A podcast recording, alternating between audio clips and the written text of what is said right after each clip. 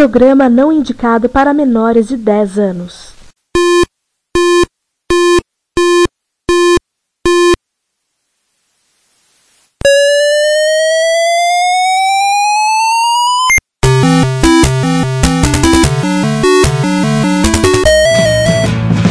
We bought it to help with your homework.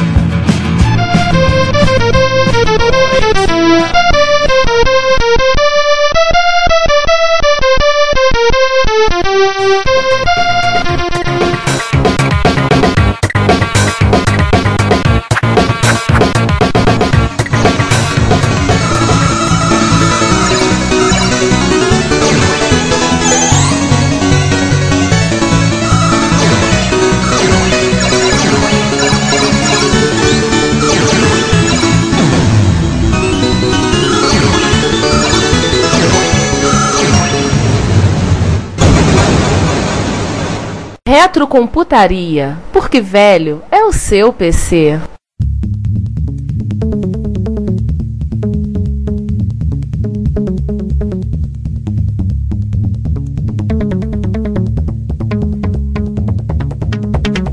Dia, boa tarde, boa noite. Onde quer que você nos ouça, onde quer que você esteja, você está com retrocomputaria. Porque velho, aquele Ultrabook acabou de ser lançado, porque aqui falamos dos clássicos. Mas enfim, você já deve estar cansado de ouvir isso. E na nossa 25 edição, né, o 5 ao quadrado, para quem gosta de matemática, vamos chamar logo o matemático, né? Ô Ricardo. Oi, gente, estamos aí. Episódio número 25, rumo ao 100. Já cumprimos um quarto do percurso. João. Olá, povo! Estamos aí novamente. Giovanni. Oi, pessoal, tudo bem? Vamos lá falar agora do. Um, talvez um do- dos mais aí. clássicos. Giovanni. Diga. Primeiro vou falar que o Sander é um fudeba. Ah, tá bom. Agora você pode falar do que a gente vai falar. É, vale lembrar que o Sander não pode estar aqui conosco. Ele viu a luz e foi absorvido por ela e será liberto dessa luz em um horário não apropriado. Por luz, entenda-se provas. Sander, a gente é solidário a você. É. Esperamos que você tire boas notas. Só nós vamos mandar a resposta das questões. Isso. Força! Exatamente. Bota uma faixa na cabeça escrito Kamikaze e vai à luta. Nossa. Mas o que, que a gente vai falar mesmo hoje, Giovanni? Então, hoje vamos falar de talvez mais um dos grandes microprocessadores clássicos, quase icônicos da, da indústria. Um processador que já está aí há mais de 30 anos no mercado e continua sendo produzido, não só sendo produzido, como também sendo utilizado largamente pela indústria. Somente a indústria de, de rádio embarcado. Vamos falar do é, anteriormente conhecido como Motorola 68000, hoje conhecido como Codefire 68000. Esse é ah, mais um episódio do CIE, né? Já estamos cumprindo mais uma promessa que a gente tinha prometido falar dos três grandes processadores da retrocomputação. Falamos do Z80, estamos falamos do 6502 no episódio 20 e hoje no episódio 25 vamos falar do 68000, mais um daqueles processadores seminais da história. E o 68000 tem um, assim, o background dele é bem interessante, né? Quer dizer, como é que ele surgiu? Porque foi um período extremamente fértil para a indústria. né? Segunda metade dos anos 70, quando começa a surgir um movimento de 16 bits, 32 bits, todo mundo lançando seus chips de 16 32 bits, e a Motorola, que na época era uma força do, do mercado, só lembrando que hoje em dia a Motorola, ou melhor, as duas Motorolas, nenhuma delas fabrica chips. Há algum tempo a parte de semicondutores foi transformada em empresa em separada chamada Freescale, mas na época a Motorola era una, santa, indivisível, e tá todo mundo naquela loucura, né? Vá, o 16 bits, vamos lançar National Semiconductors. A Intel lança o 8086, que se torna dominante no mercado, e a Motorola resolveu que não ia brigar com 16 bits, ia subir pro 32 bits. Então a Motorola resolveu elevar o nível da briga. É, ela resolveu queimar uma etapa, né? Em vez dela tentar concorrer com mais um produto de 16 bits, ela resolveu já inovar, já pe- pe- pensando no futuro, digamos. Os processadores estão ficando cada vez mais poderosos, então vamos já dar uma aposta no futuro. É, E uma coisa muito interessante, que a Motorola já tinha uma família de 8 bits, que era a família 6800. Vocês se lembram que nós comentamos desse chip especificamente, Motorola 6800, no episódio do 6502, Sim. mas a Motorola resolveu que não ia fazer compatibilidade reversa. Acabou. Tá, na prática a gente sabe que o modo de barramento acabou sendo o mesmo e também a gente sabe, já adiantando, que na prática uma versão com barramento de 8 bits saiu, mas do resto não há nenhuma nenhuma compatibilidade entre a família 6800 e a família 68000. São duas famílias completamente diferentes, instruções diferentes, etc, etc, etc. Hum, então não há compatibilidade direta, por exemplo, entre o 6809 que a gente encontra no TRS Color e o 68000 que a gente encontra em uma quantidade absurda de máquinas, né? Eles são apenas irmãos, né? Filhos do mesmo pai. É, muito mal vai ter alguma sintaxe parecida em assembly por questão óbvia de quem fez um fez o outro. E olha lá. Ah, então mesma filosofia, produtos completamente diferentes. Em alguns casos a filosofia também mudou um pouquinho, né? Sim, mas não acho que seja uma coisa assim tão relevante. São produtos bem diferentes. É, o 108 mil ele teve uma inspiração, não sei, nin- ninguém gostava talvez de resolver assim dizer que foi direta ou foi indireta, dos processadores da família PDP da DEC. né? O pessoal que desenvolvia o, desenvolveu o processador tinha bastante familiaridade com esse, esse maquinário da Digital e acabou se inspirando na hora do projeto. Inclusive, isso ajudou bastante os desenvolvedores de universidades e empresas que já tinham experiência com os DEC a fazer produção de código para o Motorola. É, tem uma questão também importante que na época era muito comum você utilizar o PDP-11 para desenvolver novas linhas de chips, né? Era um mini computador extremamente popular. É, a gente falou disso, né? Por questão de na época, na história, é, ao longo da história, o PDP-11 teve participação fundamental no desenvolvimento de várias coisas. Ele, afinal de contas, ele foi um computador muito comum nas universidades, né? E as universidades são, na bem da verdade, o celeiro de novas ideias. O PDP-11 era uma máquina que você encontrava muito fácil em instituições de ensino. E na União Soviética você encontrava muito fácil o clone do PDP-11. Seguindo o trem, o 68000 original, lançado no ano da graça de 1979, 79 já tem 33 anos. você- Por ocasião dessa gravação, 33 anos. Na verdade, o projeto 76, mas 79 foi lançado porque, enfim, você não consegue botar. Na época, principalmente, time to market era bem mais lento. O 68000 original usava HMOS. Legal. O que que é encapsulamento HMOS? Aquele Aí- tijolão. HMOS é em inglês, né? High Density Short Channel MOS. Foi desenvolvido pela Intel originalmente para Static RAM e depois ele, a própria Intel usou depois 8085, 8086 para versões que precisavam ou de velocidade ou de menor consumo de energia. E a Intel licenciou para outros fabricantes e a própria Motorola acabou usando o 68000. Só lembrando que foi que o, o aniversário, né, de na- o nascimento do 68000 é em setembro de 79, mas na prática os samples foram liberados em fevereiro de 1980 e a produção em si, ela só foi pegar ritmo em novembro de 1980. Como você falou, é o time to market bem mais lento, né? O processador levou mais de um ano para a produção ganhar corpo. É, e só em oi- 82, 83 começaram os primeiros computadores com o Motorola a ser comercializado. É, até porque é aquela coisa, você precisava de redesenhar a placa-mãe em torno Aham. Então, assim, muitas vezes era o caso de começar do zero, porque era uma arquitetura completamente nova. Aí você tinha aquele trabalho de pegar o datasheet, desenhar o, a tua placa-mãe, ou então pegar algum projeto a partir do, do datasheet, da máquina, onde é que ligava, onde é que ligava, testar, Uhum. tá funcionando, tá funcionando. Isso é um negócio que demora. Hoje em dia, assim, a própria velocidade do mercado fez com que os próprios fabricantes, muitas vezes, eles já lancem um chip, às vezes com placas de referência, já que é pro, pra diminuir o tempo de. Né, entre o chip ser lançado e o chip para o mundo consumidor. Mas enfim, a gente tá falando de 1980, né? Que é um mundo Aham. completamente diferente. É, a o circuito era feito na prancheta. Então, César, o 68000, podemos dizer que ele é um filho dos anos 80? Ele é um processador com mullets? Não, ele, não, ele fez nos anos 70, na verdade. É, ele tem Sim, calça mas- boca de sino.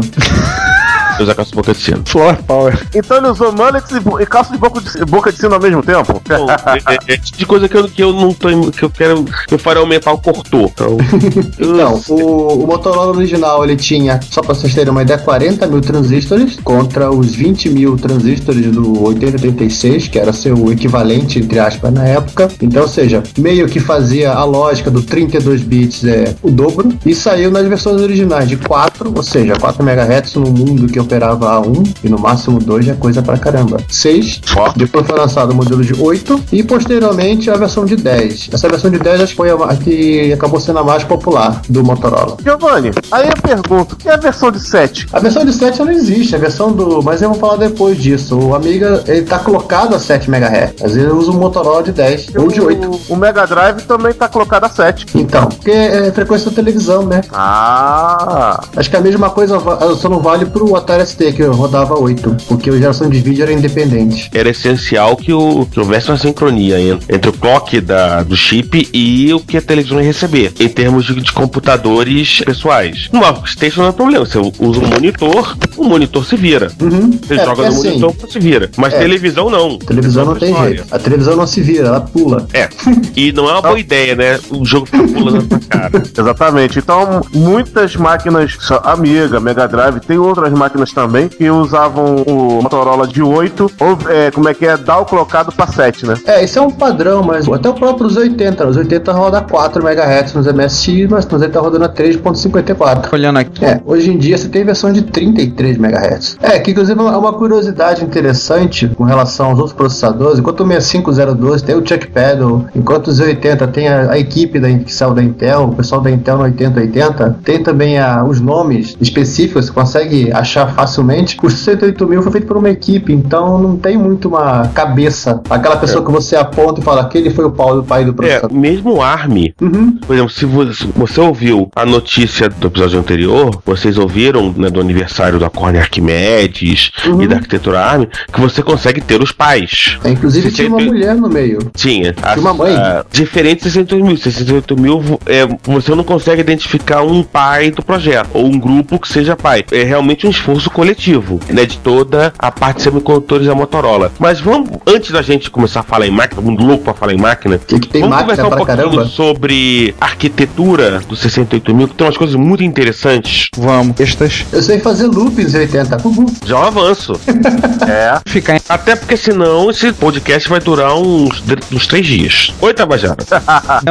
nós fazer a coisa. É, até porque o nosso objetivo não é ensinar ninguém a programar em Motorola 108000. Estamos salvando seu teclado e o seu smartphone de uma baba forte. É, Exatamente. Uma questão importante da arquitetura, nós já comentamos que foi muito influenciado pelo PDP-11 e pelo VAX. Obviamente, o que significa que o desenvolvedor em assembly de PDP-11, tirando uma outra coisinha, ele vai sentir muito à vontade programando no 68000. Vai realmente achar que o PDP-11 é um 68000 de 32 bits. É, porque na verdade assim, era a vontade da familiaridade o cara conseguir portar código. Temos também que lembrar que no começo dos anos 80, grande parte do que era de programação era realmente feito em assembly, porque o cara tinha que desenvolver o próprio sistema operacional. Fazendo menção ao próprio Linus Torvald da época que homens eram homens e faziam seus próprios drivers. É, exatamente.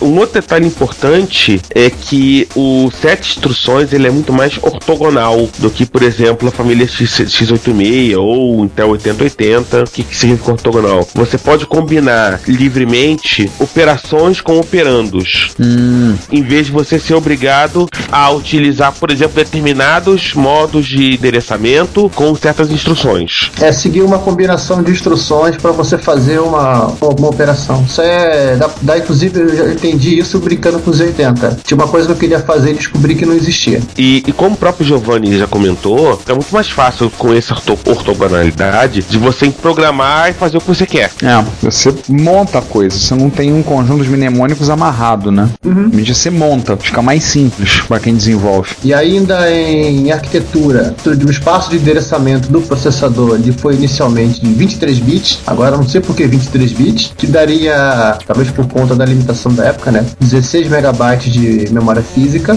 que é 16 coisa pra megabytes em caramba. 1979 É o é mundo. uma coisa absurda. É espaço pra cacete. Ponto. E, inclusive, a grande, grande diferença de gerações do, do Motorola está em relação ao espaço de endereçamento. Ele foi aumentando aos poucos, 23 para 24, até chegar no 32 bits clean. E foi, a gente pode dizer que o Motorola virou o processador 32 bits interno e externo. Aliás, uma coisa que a gente não falou, na primeira geração, também pegando esse tópico, a, Motorola se pautou em fazer um processador que era híbrido, 16 bits do lado de fora, do lado do barramento da placa, tá por conta de tecnologia e questões econômicas, desenvolver uma placa com a da época muito mais barata, e por dentro um processador totalmente 32 bits, com operações e computação e cálculo e aritmética em 32 bits.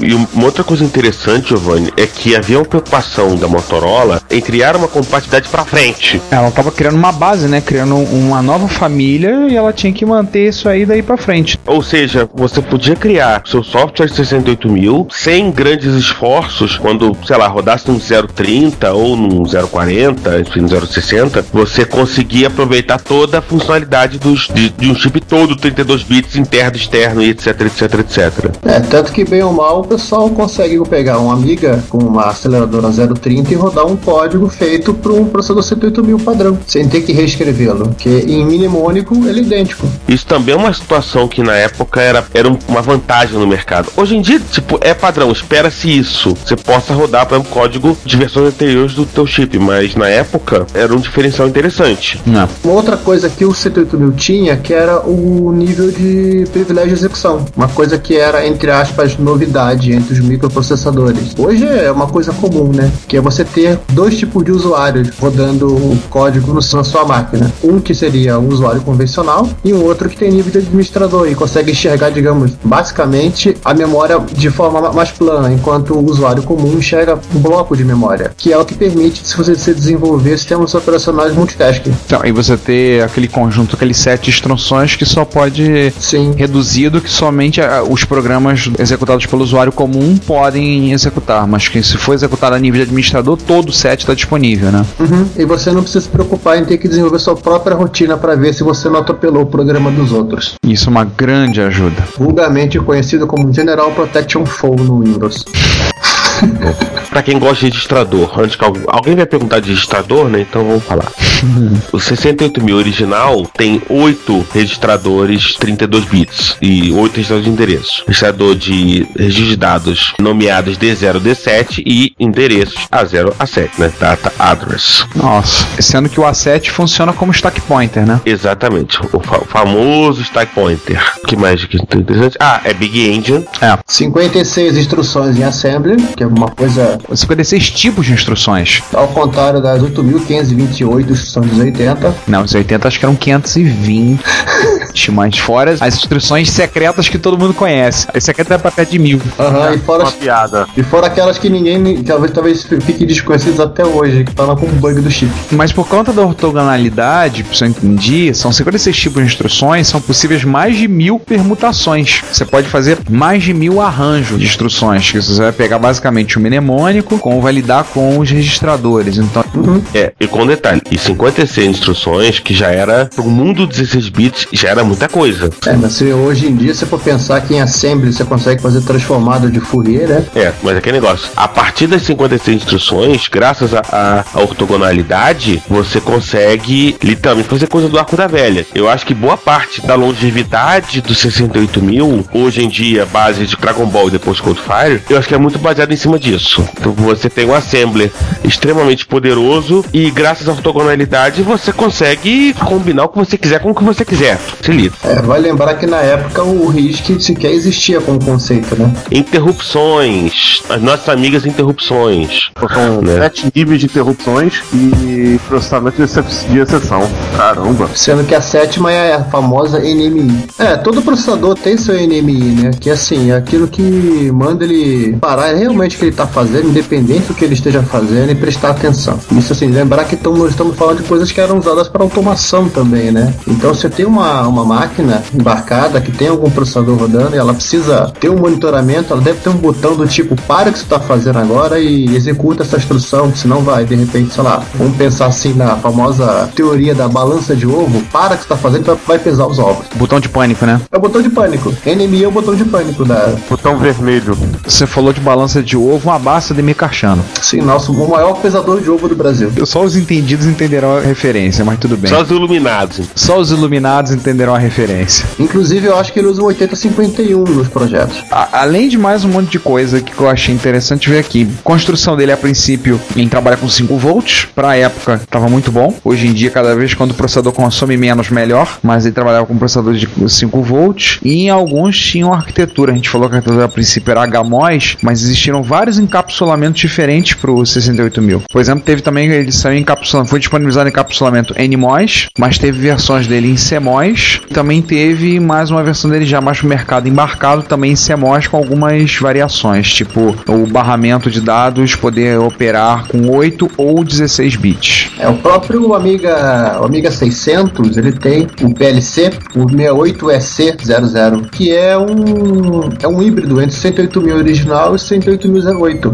Hum, seja, ele pode trabalhar tanto com com bus de 8 ou 16 bits, né? Sim, ele é assim, ele foi feito pro mercado embarcado, né? Porque você precisa ter uma arquitetura de 8 bits para rodar a tua placa, precisa ter 16 bits para de endereçamento para fazer um rodar um código simples. E foi o que a Commodore utilizou no 600. Tanto que assim, você tem um pino que você habilita, vai ligar ele na compatibilidade 108008 ou 108000. É, e o outro detalhe é que não tinha FPU. É, é uma coisa que não, não se pensava na época. Na verdade, isso continua até. Acho que até os 386. Tipo, você tira a FPU, diminui o número de transistores e, e circuitos dentro do chip e você barateia o preço. É, até porque ninguém precisava, né? Assim, só para lembrar o que é FPU, FPU é o coprocessador aritmético, float, float, float É. point unit. Unidade de ponto flutuante. O mais importante do 68S000, eu acho que é o fato de que ele acabou pra frente se tornando base do Dragon Ball. Hum. Não, não estamos falando do, do anime, não estamos falando das sete esferas, nem do Goku. Mas se você teve um palme clássico, você foi os olhos de Dragon Ball. Sim, você juntou sete palmas e invocou o Deus Dragão. Se duvidar agora, você estará dando até Kamehameha. Ô, beleza, enfim, né? Se você trabalhou com uma LaserJet com Jet Direct Ethernet, aquela plaquinha de rede da LaserJet, bom, aquilo que teve um 68TC000. Sim, a impressora de 6 mil dólares, a Apple Jet 1 também usava um Motorola 108 A laser writer, né? Laser Writer. Mas mil dólares? É, Uau. Apple. Ah, tá, tá explicado.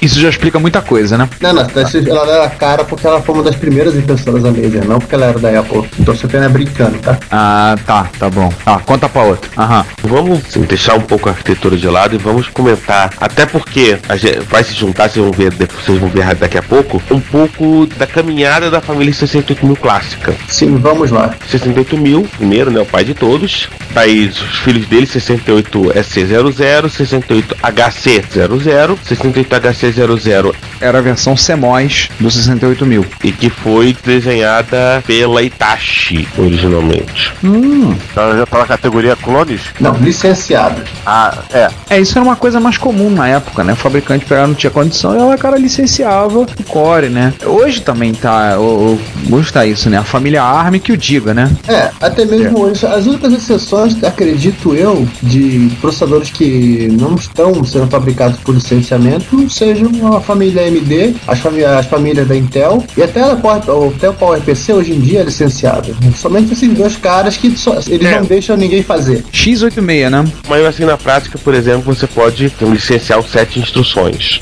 Eu acho que a Via fazia isso, ou ainda faz. Eu não sei se a Via ainda fabrica X86. Fabrica. Fabrica ainda, né? Fabrica, porque ela tá produzindo, inclusive demonstrou há pouco tempo processadores novos da família dela lá. Acho que inclusive ela abandonou aquela ideia de maluco de botar nomes bíblicos nos processadores. É, né? Eu tava vendo a hora que ia fazer um Moisés que ia fazer descer o Mar Vermelho, né? É, porque eles fizeram o Joshua, eles fizeram o Nehemias, eles fizeram e por aí vai. Isaia, pra quem não entendeu, Josué, Neemias e Isaías. Assim, eu lembro que eu, te- eu tenho um firewall embarcado da D-Link que tem um, um via. Inclusive, eles estão X86 que ele bipa quando a gente liga. Gente. É, agora vem a pergunta: será que eles estão tão perigados de falir que eles estão apelando pra intervenção divina? Deve ser isso. Isso não é um, um É, não é um podcast sobre a 68, Via. Não é um podcast sobre a Via. Vamos voltar a 68 mil. Então Vamos lá. vamos lá. Assim que foi fabricado 68 mil. Vamos pegar a evolução da família agora. Além de falar rapidamente que o 6809 ele tinha uma coisa que o, o 68 mil também herdou, que era essa coisa meio híbrida, de ter uma arquitetura diferente. Assim, o 1809 também era assim, ele era, ele era híbrido, 8 bits pro lado de fora e 16 bits pro lado de dentro. Foi talvez a única coisa que o 68 mil herdou da, da família 6800 original. E o 6809 é um processador que você vai encontrar em, no Terra Escola, por exemplo. É, apenas no TRS Cola. É, porque em breve vocês ouvirão um episódio que a gente vai falar sobre Terra Escola, sobre a Tandy. Promessa é dívida, tá? Nós vamos cumprir essa promessa em breve. Um tá cumprindo aos pouquinhos, então. É, até porque é ano eleitoral, né? Ele é um É aquele quase negócio. de uma máquina só. Eu diria quase por causa que tem um, tem um outro exemplo lá no Japão, mas eu acho que esse não conta. Não, não, não. Ô, João, não, não, Não, tem um o detalhe. você- 819, o 819 foi usado, por exemplo, nos Dragon. O Dragon Ó, é gente, clone do. Não, o Dragon não é clone. Eu vou explicar pra vocês rapidamente. A última folha do datasheet do 1809 tem um projeto que é assim, máquina padrão 6809. É assim, ela tem o 1809, 1847, um monte de outros processadores da Motorola. E assim, faz isso aqui é a máquina referência. É o projeto que a Tandy usou, é o projeto que a Dragon usou e talvez o projeto que os japoneses utilizaram. Será que a Thomson também usou? Porque a Thomson também fabricou coisa com o 819. Sim, bem capaz. Tanto que as diferenças do, do Dragon pro, pro, pro Coco é coisa de mnemônico, um ter porta de impressora, o outro não. E claro que a Microsoft aproveitou e vendeu o, o Basic 1809 pros dois, né? Claro, ela não é besta. Aliás, pros três. É, pros três. Fujitsu também, né? Enfim, saindo do 1809, É, vamos voltar pro. Eita, vamos falar do 68008 então. Pronto. Versão capada? A versão reduzida dele. É, versão reduzida é uma maneira gentil de dizer versão capada, né? Utilizado por nada mais nada menos que o Sinclair QL, o computador de 16 bits do de Sir Lord Sinclair, e que foi talvez a máquina que faliu com a empresa. Ah, junto com ela também ah, os projetos como o carro elétrico e a TV de bolso dele, né? Foram as três coisas que quebraram a Sinclair. Sim. né? 62000 saiu em 82, trabalhava com memória em barramento de endereça- endereçamento de memória de 8 bits. Por conta disso, ele, na verdade, ele operava metade da velocidade do 68000 com a mesma frequência. É, porque ele tinha o gargalo do, do acesso ao barramento, né? Ele ainda era mais rápido que a turma de 8 bits da época. Isso é fato. Mas ele ainda era um processador mais lento. Era um pouco da época, da filosofia da época, de ah, a versão doméstica da arquitetura para uso mais de baixo custo, doméstico, por causa do custo muito alto, e a versão para empresa, tudo assim, né? É, Intel É, pra- 8088. exatamente, é o que eu ia É, falar. é, é o exemplo mais conhecido. Até primeiro veio antes, né? O 8088 é um chip de 79. Mas a lógica é mesmo: você trocava o, o barramento externo de 16 para 8 bits, você conseguia baixar o, o custo de todo o teu projeto, porque você podia usar memórias mais baratas. Sim. Então vamos lá. Depois do 68008 também teve o 68010. 68010 é quase um, um bug fix, é um patch do 108.000 clássico. É um bug fix patch com uma alteração importante. Sim. É a questão da memória, memória virtual. E tinha o suporte a virtual memory, coisa que 68 mil original não tinha. É, tanto que tem pessoas que colocam essa, esse processador quando acham no Amiga 500 e a versão PLC no Amiga 600, você não tem um ganho de, de performance, não muda nada no seu equipamento. A única diferença é essa coisa da memória virtual, que no caso para quem usa o WHD Load, o pessoal fala que tem a vantagem de você poder estar jogando seu joguinho, sair do joguinho do Amiga, que foi feito para disquete, né, que estava devidamente pateado, e voltar pro Workbench, não precisar reiniciar, Hum. que é a grande coisa legal dele. Já é um conforto a mais. Embora desse, achar esse processador é busca da cabeça branca, né? Não, nem tanto. Eu já vi no, no eBay gente vendendo. Só não comprei por preguiça. Ah, tá. Ah, é boa preguiça, né? Uhum. Depois do 18010, o 18012, Que né? tem uma ampliação no, no espaço de endereçamento. Você podia endereçar até 2 GB no 18012. No 18010 você podia endereçar. Enfim, sei lá quanto é que você podia endereçar no 18010. Mas era menos de, de 2 Era GB. 16 mega, se eu não me engano, que endereçava. Originalmente, o 68 mil era 16 mega. Quando você vai aumentando os bits, você vai elevando e chega a 2 GB, o que é espaço para cacete. Ó, Uhum. tá falando 1982, né? Sim. Até que finalmente Dona Motorola resolveu botar tudo para 32 bits. Fazer um upgrade decente e lançar o 68020. Ou quase. Ou quase. Ele também vai ter uma versão, digamos, capada. Capada.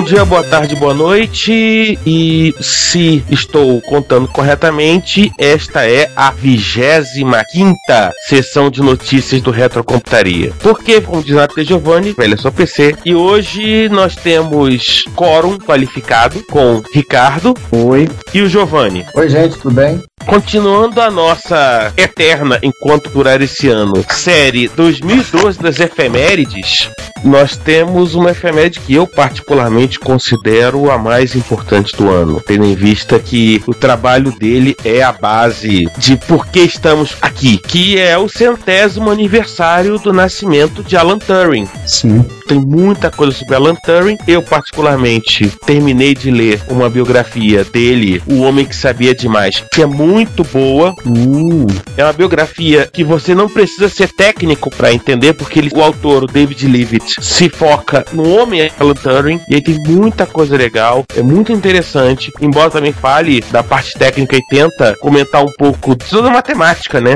no Turing. A gente vai deixar linkado um post do Ars Technica sobre os hábitos extremamente produtivos do Alan Turing, que é muito bacana. Sim, eu li essa matéria bem legal mesmo.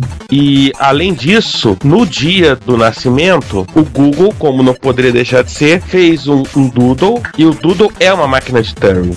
Vale uma curiosidade assim. Alan Turing era matemático, então teórico de ciência da computação. Alguns o pessoal perguntando o que, que matemática tem a ver com computação, com informática? Porque a base do desenvolvimento da lógica, da matemática, do que ele fez, para quem ainda não sabe, possibilitou os fundamentos da teoria da computação. E uma curiosidade assim, em parênteses, é que tem um membro da nossa equipe do podcast que faz aniversário no mesmo dia que Alan Turing. Então um abraço para João Cláudio Fidelis, que não está aqui conosco, não sei, não sei que destino ignorado o que aconteceu, mas o João faz aniversário no mesmo dia do Turing. Ele foi ao mercado comprar maçãs por algum motivo.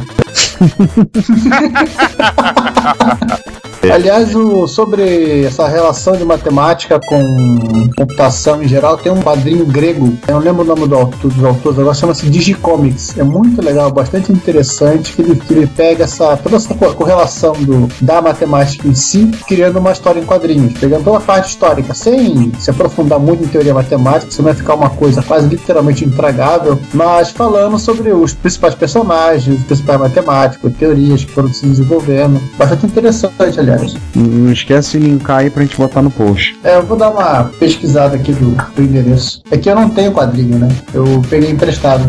Terminada essa efeméride, vamos começar a falar de Amiga? Vamos. A Computer World australiana fez uma entrevista interessantíssima com o Steven Soli, que é o principal desenvolvedor do Amiga OS 4. Hum, Uma entrevista bem legal e que ele conta não apenas o que é que tem na Amiga OS 4, mas também tudo que significa o nome Amiga e o nome Amiga OS e o que é que ele pretende fazer daqui pra frente. É interessante o pessoal ver o Amigo OS4 continua em desenvolvimento. Isso é uma das coisas que eu acho mais interessante do Amiga. Você tem aí, mesmo com a, com a morte da Commodore e tudo, você tem o pessoal trabalhando, desenvolvendo. O Amigo OS4 continua em processo de finalização, então o- a coisa está andando. É muito bacana ver isso no, cenário de retrocomputação acontecer. E aquela coisa, tipo, e mesmo com toda a confusão, de certa maneira você tem. Assim, a, a confusão pós-Commodore não se transformou numa divisão violenta da comunidade amiga. Tipo, continua. Você sabe quem faz o, o Amigo S4, tem a galera que continua fazendo o Amigo S3. E isso é muito legal. Isso, isso ajuda a manter o valor da própria máquina. Sim. Agora, é aquela história, tem gente que prefere NetBSD, né? Tem gosto pra tudo. Você falou tudo, tem gosto pra tudo. E o NetBSD Amiga finalmente suporta as famosas Elbox Mediator PCI 1200. Ainda é um trabalho que está sendo feito, está em progresso, mas algumas coisas já são suportadas. As Mediators são placas de expansão do Amiga, não? É uma expansão de porta PCI. É uma implementação de portas, não lembro agora. O Márcio tinha uma para 1200. Acho que tem quatro slots PCI. Sim, ah, eu tô lembrando da Mediator dele, tô lembrando. Sim, quatro slots PCI. Agora que tu falou, eu tô lembrando.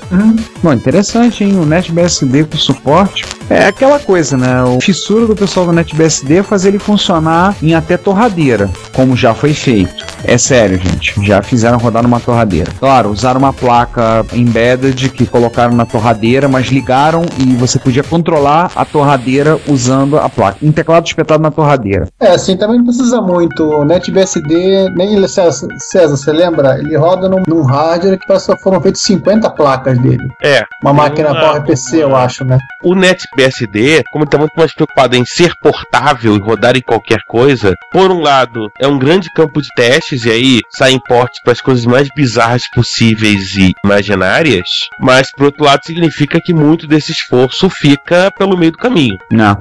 Mas enfim, eu acho que o pessoal que porta o NetBSD não tá muito preocupado com essas coisas. Eles estão portando mesmo e pronto. Esse é o desejo deles, né? É fazer o porte, botar funcionando. Se vão usar, se vai ter aplicativo, como é que vai ser depois. entendeu? Não, o importante é portar. E é uma boa, né? Um interessante uma, um suporte a Mediate na NetBSD para Amiga. Você acha que é bem-vinda. Tenho certeza que a comunidade Vicente vai achar muito bem-vinda. Sim, porque isso garante que eles, você possa utilizar placas de rede PCI, placas de vídeo, controladoras SCSI, controladoras IDE, SATA, etc, etc. Qualquer coisa que esteja implementada já, já, já suportada na versão PCI pelo do NetBSD. Já que estamos falando de sistemas portados pro Amiga, emutos para Amiga, o que significa que você pode rodar programas Atari ST no seu Amiga desde que eles não usem o hardware específico da Atari. Hum, Você tira a sua ROM Kickstart, coloca o emutos.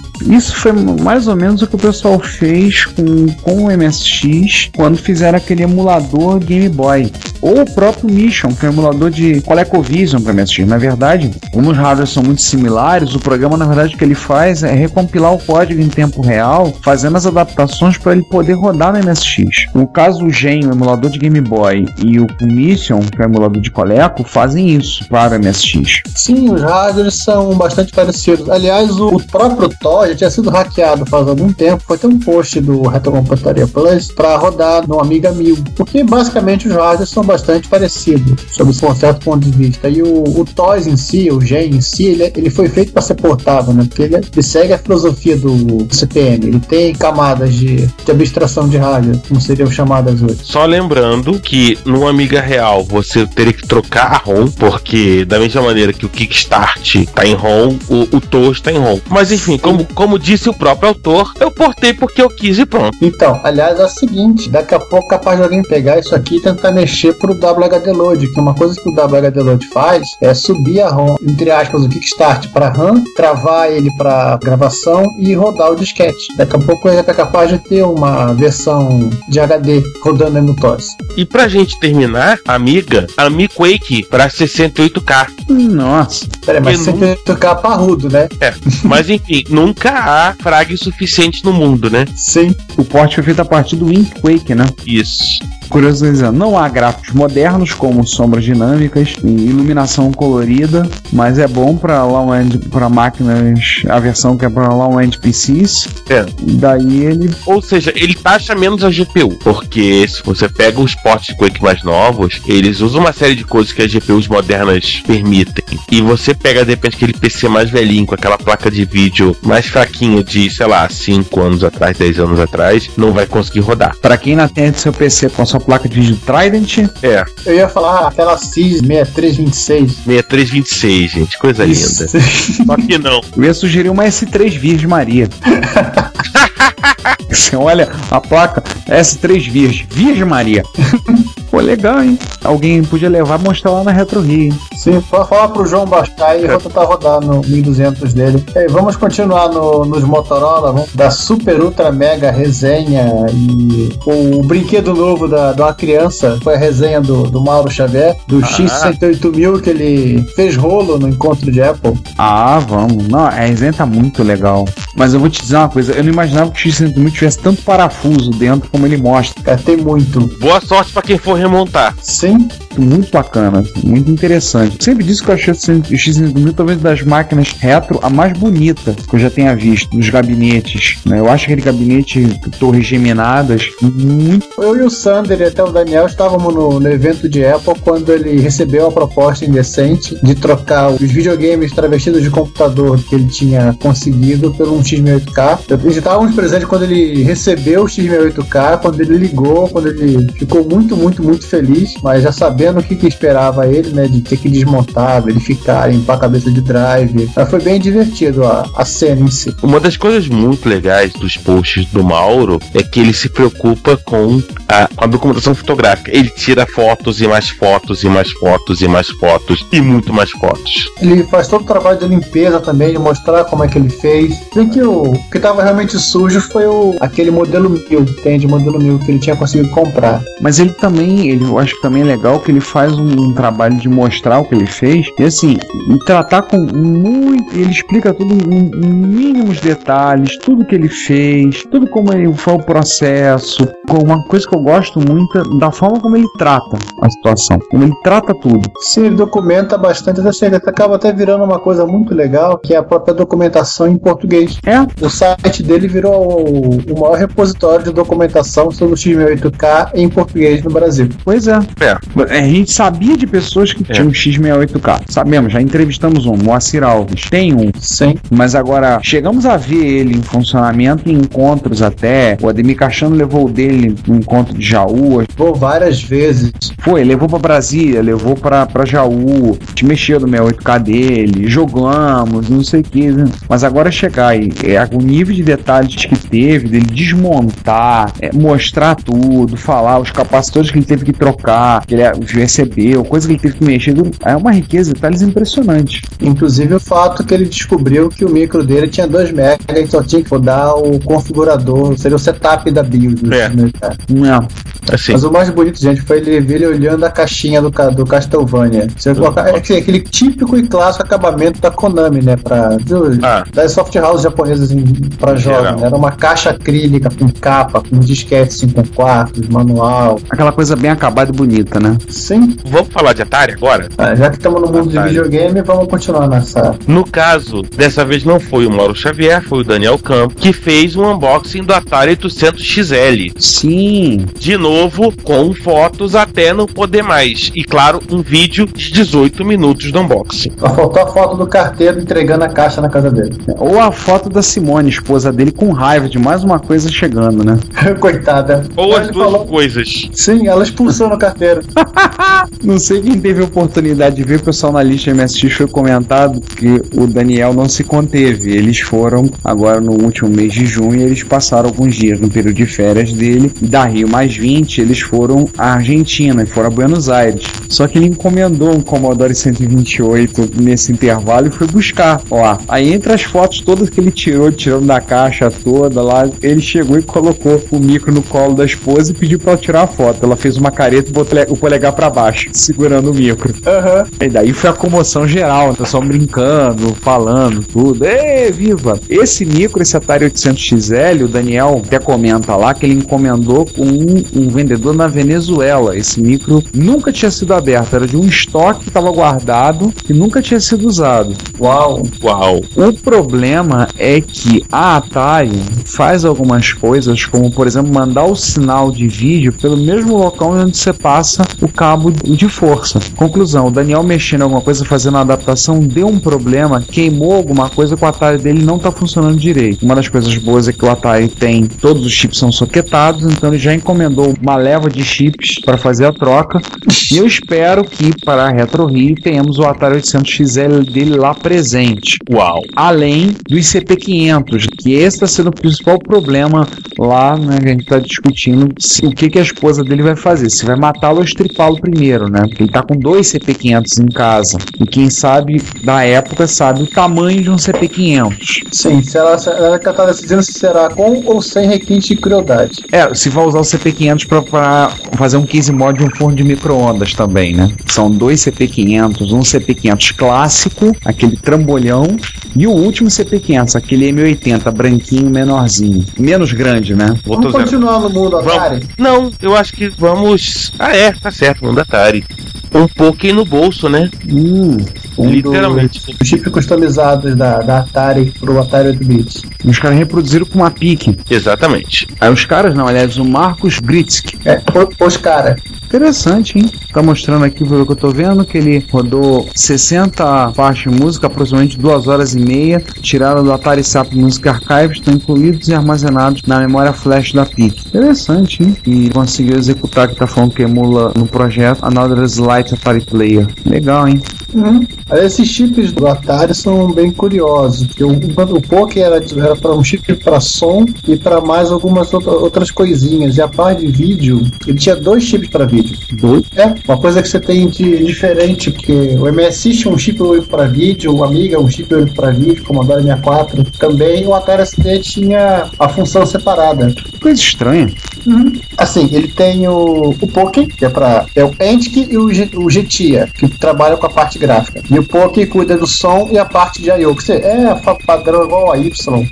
Caramba. Vamos falar de placa à venda, cara? Vamos. Bora. Você aí que tem seu Spectrum, você aí que tem 58 euros no bolso, mais envio pro Brasil, e você quer comprar a sua DVD, é seu dia de sorte. Quer dizer que temos um novo lote de DVD à venda. Exatamente. É, a dívida é europeia. Vale ressaltar também que nosso amigo Vitor Truco, junto com o Eduardo Lucas, estão fazendo um lote de DVD para funcionar no TK90X. Ah, essa é uma questão importante, né? Eles estão fazendo um lote, vão vender em breve, ter a venda, um lote para o TK90X. Eles até contaram isso no último episódio dos Jogos 80 FM, que nós vamos falar em breve. Eles comentaram que foi enviado um TK90X para um desenvolvedor, é o cara que mais entende da DVDE, na República Tcheca, foi mandado micro para ele para ele fazer a adaptação. E ele pegou e mostrou o que tinha que ser feito para ser corrigido. O Truco até já comentou essa história na entrevista dele. Eles mandaram um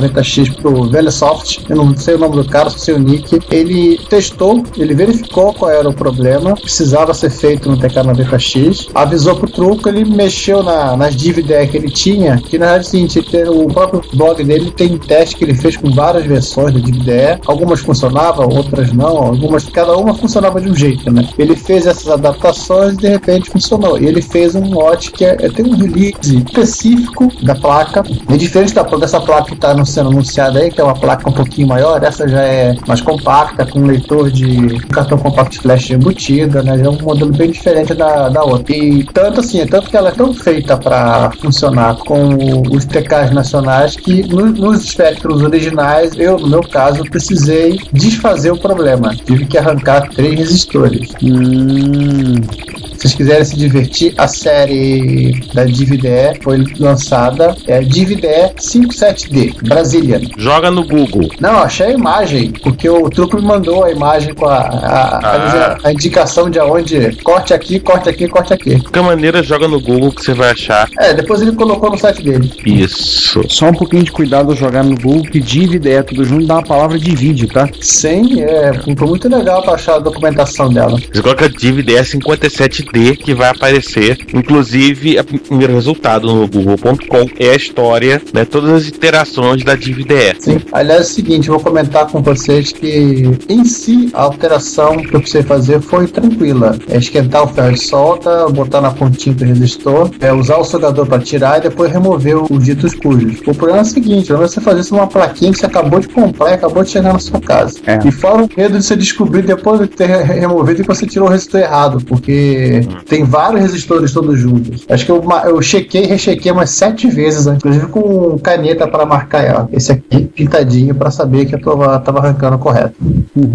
Bola pra frente, né? Uhum. Vamos pro telefone Spectrum fazer aí a transição. O pessoal da Retroworks e da Relevo Videogames, eles usam as músicas de um cidadão cujo apelido é WYZ. Sim. Inclusive o player WYZ que ele usa, ele criou o player e criou o tracker, né, para você compor. E foi liberado para Amstrad CPC, para MSX e para ZX Spectrum. Interessante que eu tava olhando. Você pode, inclusive, ele é usado principalmente para PSG, mas tem suporte para outros chips como SCC e SCC Plus, no caso da MSX. Ou o Philips SA1099, que eu acho que é um chip não do Amstrad, né? Não, o Amstrad é o Y também. Não, mas não é um segundo chip? Não, não, esse cara tem, eu acho que é o do Sankopê. Hum, então, então é obscuro mesmo.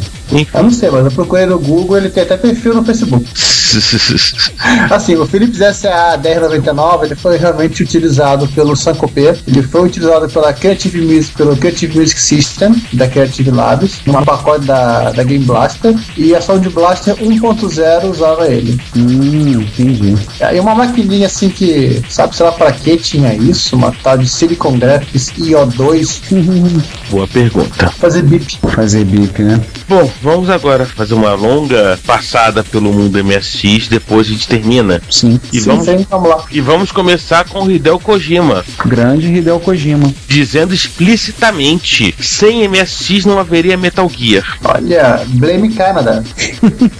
Então a citação, inclusive, dele, que, né, né, que ele comenta sobre por que, que ele escolheu lançar no, no MSX e etc e tal. É uma entrevista, praticamente a segunda parte, da, que é a parte que nos interessa, aqui da entrevista dele ao Guardian, no post linkado no, no show notes, e assim, que é, o- que é o que fala por que, ele escolheu o MSX para iniciar o Metal Gear. É, tem sempre a história, né? Que as limitações técnicas do MSX colaboraram muito, né? questão do vários sprites numa linha só, questão da limitação dos oito sprites, né? Do MSX2. Foi uma colaboração sutil, mas importante para fazer, né? Para ir para lá. Mas também tem as motivações dele. É, eu, eu vi essa notícia, mas não acabei de ler. Eu comecei a ler. É, ele fala de duas coisas, na verdade. Primeiro, que o público do MSX era, tecno- era mais tecnologicamente esperto do que o público do Famicom. E havia uma série de coisas que o MSX podia fazer e que o Famicom não podia fazer. Hum, Nós, nós gastamos um longo tempo trabalhando em animações que não seriam possíveis no Famicom. Eu vou ao ponto de dizer que se eu tivesse trabalhado no departamento Famicom desde o início, provavelmente não teria ideia por o Metal Gear. As features do sistema são muito diferentes. E o próprio o conceito do jogo não passaria do controle interno da Konami, que pedia por jogos mais família e mais mainstream pro Famicom. Isso tá explicitamente, que é inclusive uma longa parte que o, que o MSX.org copia. E assim, é interessante que o Kojima até hoje trata o MSX com muito carinho, com muita reverência, né? Que essa lenda agora, o último evento que ele teve presente na Europa, ele só ele tava autografando, todo um monte de gente com caixa do Metal Gear Solid na mão. E tinha gente lá com Metal Gear 2, Metal Gear 1, tinha gente lá com Snatcher, gente com Pinguim Adventure, que foi o primeiro jogo dele, né? Pra ele autografar. E diz que ele ficou todo contente, ficou muito emocionado. Pela lembrança, né? Pela referência. Essa matéria tá na lista pra ser lida. Eu vou acabar de lê-la. Vale a pena ler essa entrevista. Continuando de MSX, Moon Blaster 1.4 agora é freeware. Uau!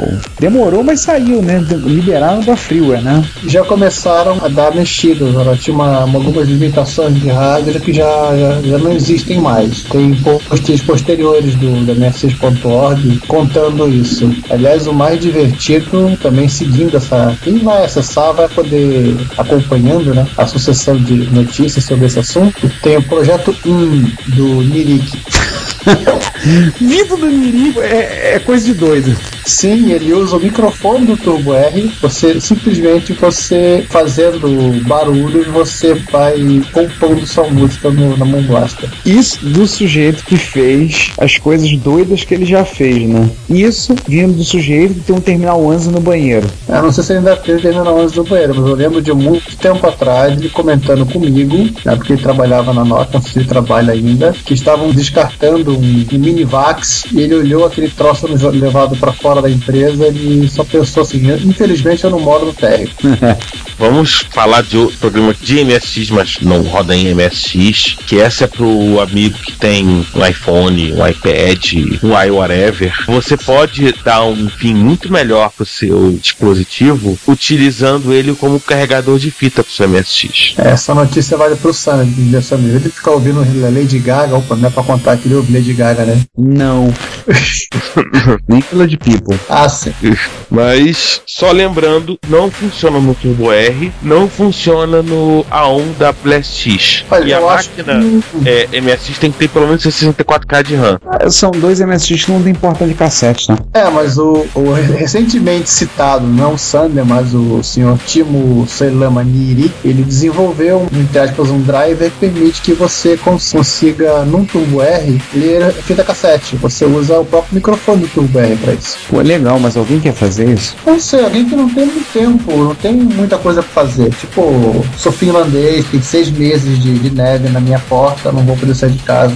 É o tipo da coisa que a gente só se pergunta nessas horas e só vê uma coisa na cabeça. Por quê? Não, não, brincadeiras à parte, você tem jogos de MSX que só gravam em fita cassete, né? Não, o próprio Metal Gear. Então. Tirando a brincadeira, o próprio Metal Gear é um jogo que o seu save game é em fita cassete. Eu sei porque eu quase concluí o Metal Gear 1 da MSX. Assim, eu parei justamente no robô.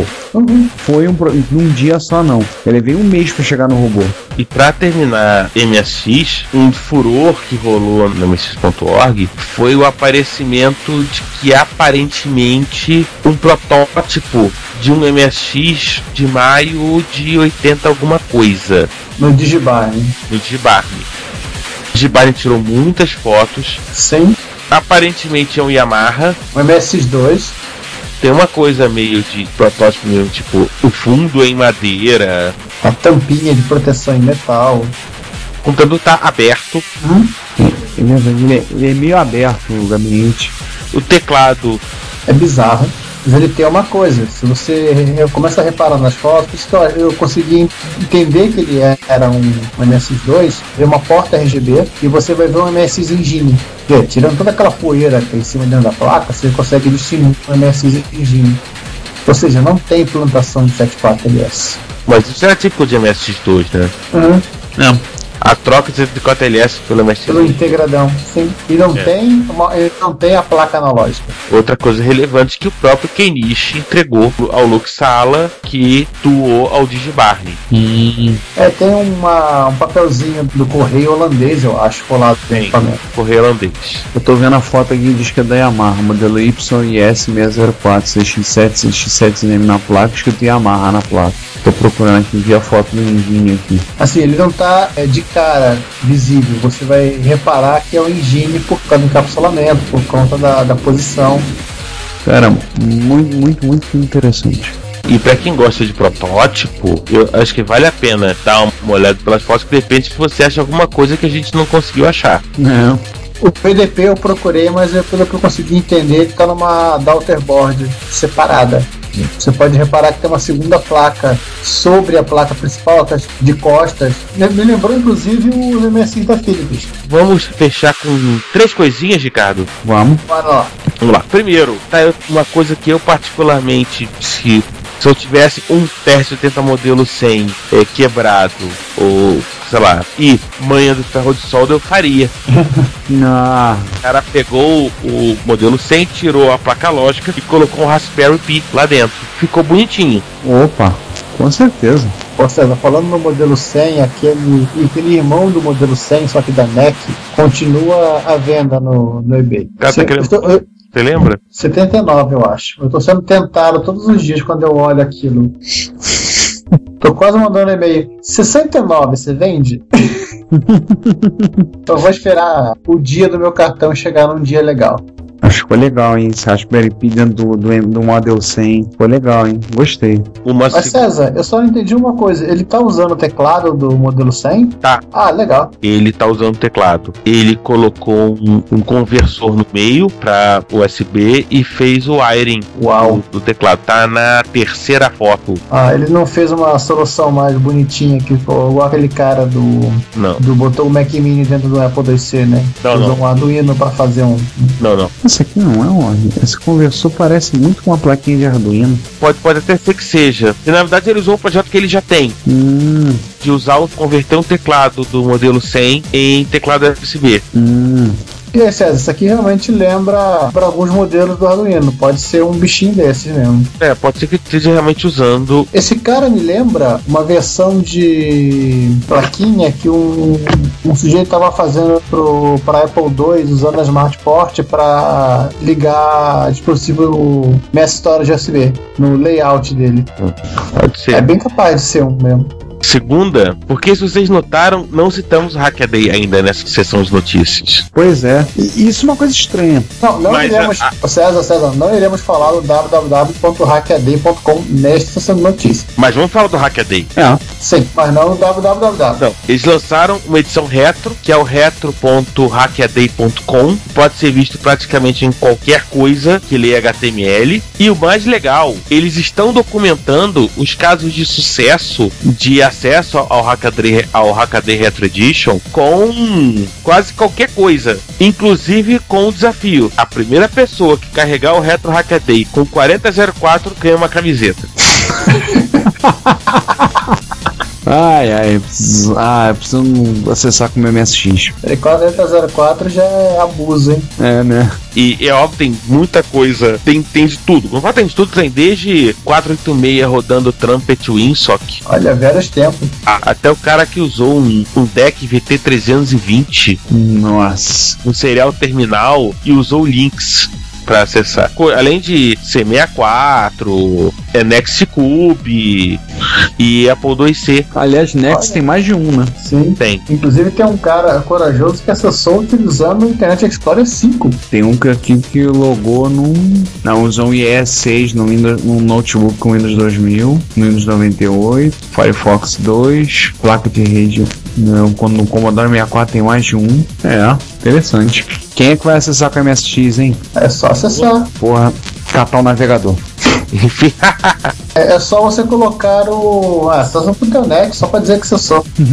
Não, mas na realidade ele- eles permitem, por exemplo, que você use. Tem mais de um caso desse de conexão serial para outra máquina e outra máquina roda Sim. o link da vida. Então, É, o caso do Apple II é esse também. é, é o caso do Apple II próprio, um dos casos do Commodore 64. Cara, eu tenho que fazer isso, logar, ali, botar essa rede sem fio funcionando aqui, esse modo, conectar aqui, logar pro Telnet no meu, no meu PC e abrir o, e abrir o links. É, mas o segundo Next Cube é o mais legal. O cara telnetou num WRD54G. Nossa, De lá ele fez esse SSH pro MacBook Air dele. E de lá ele usou o W3M para acessar.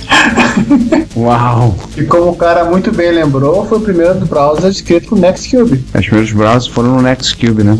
Mano, divirtam-se. E para terminar, falar dos jogos 80 FM, né? Vou mandar um abraço aí pros nossos amigos Pac-Man, Marcos Garrett, Eduardo Lucas, Júnior Capella, que estão fazendo os Jogos 80 FM. Pra quem não sabe, na verdade eles seguem um formato um pouquinho diferente do nosso, porque eles fazem um programa mais ao vivo. É, Eles fazem ao vivo e ah, fazem uma coisa assim. Eles fazem um trabalho de caridade de fazer um, alguma coisa interessante no domingo à noite, né? É, eles têm feito transmitido no domingo à noite. Um- É um bate-papo com a interação dos ouvintes pelo chat, onde eles têm falado não só de microespaço, mas também falam um pouco sobre videogames. Eu participei da gravação do último, dei uns pitacos pelo chat. E o Garrett depois foi falar comigo: olha, vocês do Reto Computaria vão gravar com a gente, hein? Falei, pronto, lá vamos nós estragar o trabalho de vocês. Uhul! O Pac-Man tinha falado pra mim, a- nós do Reto Computaria estavam sendo uma espécie de inspiração pra eles, por fazer, fazer uma coisa. Até na vez quando ele comentou comigo, ele falou: "Pô, vocês vão ficar chateados a gente fazer, a gente tá meio copiando o modelo. Eu falei: chateado? Fica feliz da vida, cara. Eu vou ouvir todos. Sim, é, é finalmente um podcast é pro João ouvir, né? Já que ele não ouve o nosso. É, porque a, a voz dele não sai, né, nesse. Então, assim, já tem dois episódios publicados, já citaram o Reto Computaria, citaram notícias que a gente colocou, falaram do- dos 29 anos da MSX, que foi agora no final de junho, comentaram da Atari, é, da DivDE e de várias outras coisas. Fizeram uma entrevista, passaram à nossa frente e entrevistaram uma pessoa que a gente tinha planos de chamar, a gente vai chamar no futuro, o Gessel Matos de Assunção Júnior, só que a gente vai chamar o Gessel mais pra frente, vamos conversar com ele sim. Muito legal. Se você não pôde ouvir no dia, os arquivos MP3 estão disponíveis no site. Sim, até agora agora eles têm dois episódios, o primeiro e o segundo. A transmissão acontece, eles avisam na, nas listas, nas melhores listas de discussão do bairro, com alguma antecedência, e geralmente é, são transmitidas por volta todo domingo por volta de 8 horas da noite. E a meta deles, segundo o Garrett me falou, é ter um episódio por mês. Eles querem publicar um por mês, é a meta deles. Sim, é claro que você não programar ao vivo não tem tanto polimento, não dá para ter tanto polimento que a gente tem, né? Então tem momentos quando você tá lá e o Capela chama a atenção do Pac-Man. Começou de novo, ele, peraí que eu tava jogando Zanak. Não, mas o, o, primeiro episódio foi mais engraçado, que aconteceu algum problema com o Capela, que o Capela falava e ninguém ouvia ele. Pois é. Então houve uma falha de comunicação aí e ele ficou afônico. Nesse agora ele falou e participou bastante. Mas muito bom, gente. Muito bacana. Em vista de fazer um programa ao vivo, a trabalheira que dá para fazer ao vivo e montar, tá um trabalho excelente. Recomendamos a vocês que ouçam, participem no chat. Se não quiserem ouvir o dia episódio que a gente vai aparecer, não ouve não, que não deve sair alguma coisa de bom não. Mas ouçam, colaborem, mandem mensagens para eles, eles agradecem. Estão precisando de uma força e de um apoio. Estejam participando também, colaborando. Assim como vocês têm tratado com carinho o nosso trabalho, pedimos por eles também. Fiz um trabalho excepcional. E aproveitem que eles sorteiam coisas, tá? Pois é, é um diferencial pra gente. A gente fez sorteio, poxa, pelo Reto Computaria Plus. Sim, é, estamos sorteando também o 1541 do João. Assim, quem quiser interessado pode mandar um e-mail para. Mas aí vai ter que buscar lá no Tabajara. Tem que pegar no Tabajara ou na casa do João? Não, não tá na casa do João, tem que buscar lá no Tabajara.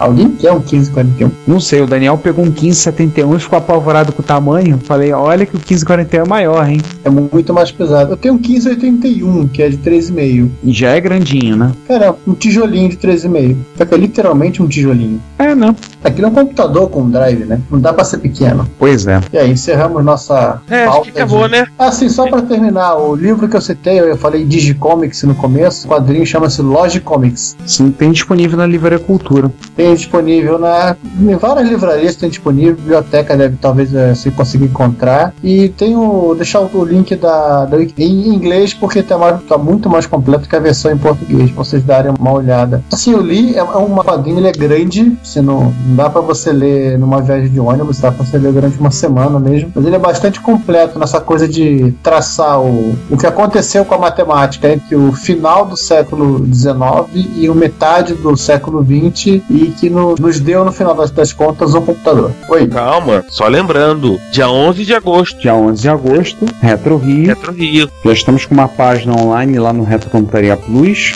Já estamos começando a divulgação. Esperamos que vocês também comentem, convidem pessoas para participar, falem com os seus parentes, com os seus avós, com os seus animais de estimação, com os seus amigos, com os seus inimigos também. Divulguem, comuniquem. Teremos um encontro de retrocomputação no Rio de Janeiro, organizado por esses que cometem esse humilde podcast. Se tiver interesse em levar algum equipamento, deixamos lá, entre aspas, as instruções de, de como fazer para deixar meio que reservado um espaço para você levar. Só mais entre aspas, ainda peça de museu, como diriam as esposas, namoradas, mães, avós e pessoas que acham que somos mais loucos do que realmente somos. Deixando esse recado de 11 de agosto, vamos nessa, né? Vamos. Gente, aquele abraço e a gente volta com as notícias no 26. Vocês continuam ouvindo 25, tá muito bom. A próxima parte do 25. Isso. E a gente. Enfim, vocês ouvem o episódio aí, a gente volta no 26. O episódio tá muito bacana e bola pra frente. Sim, depois vocês contam o que vocês acharam sobre ele. Postem comentários. Seu comentário é o nosso salário. E nós não queremos morrer de fome.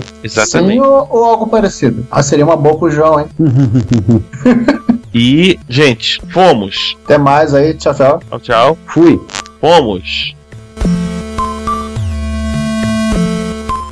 Se você quer comunicar-se conosco, elogiando, apresentando sugestões, ajudando nas erratas, fazendo críticas construtivas ou mesmo dando um depoimento, não hesite, faça. Você pode enviar um e-mail para retrocomputaria.gmail.com, uma mensagem pelo Twitter para o nosso usuário Retrocomputaria ou comentar nos posts desse episódio, que estão em retrocomputaria.blogspot.com ou em www.dimensãonerd.com. Se você quiser, pode também enviar um comentário de voz que iremos publicar no nosso podcast. Lembre-se, o seu comentário é o nosso salário. Obrigado e até o próximo podcast. Você ouve esse programa na Combo Podcast.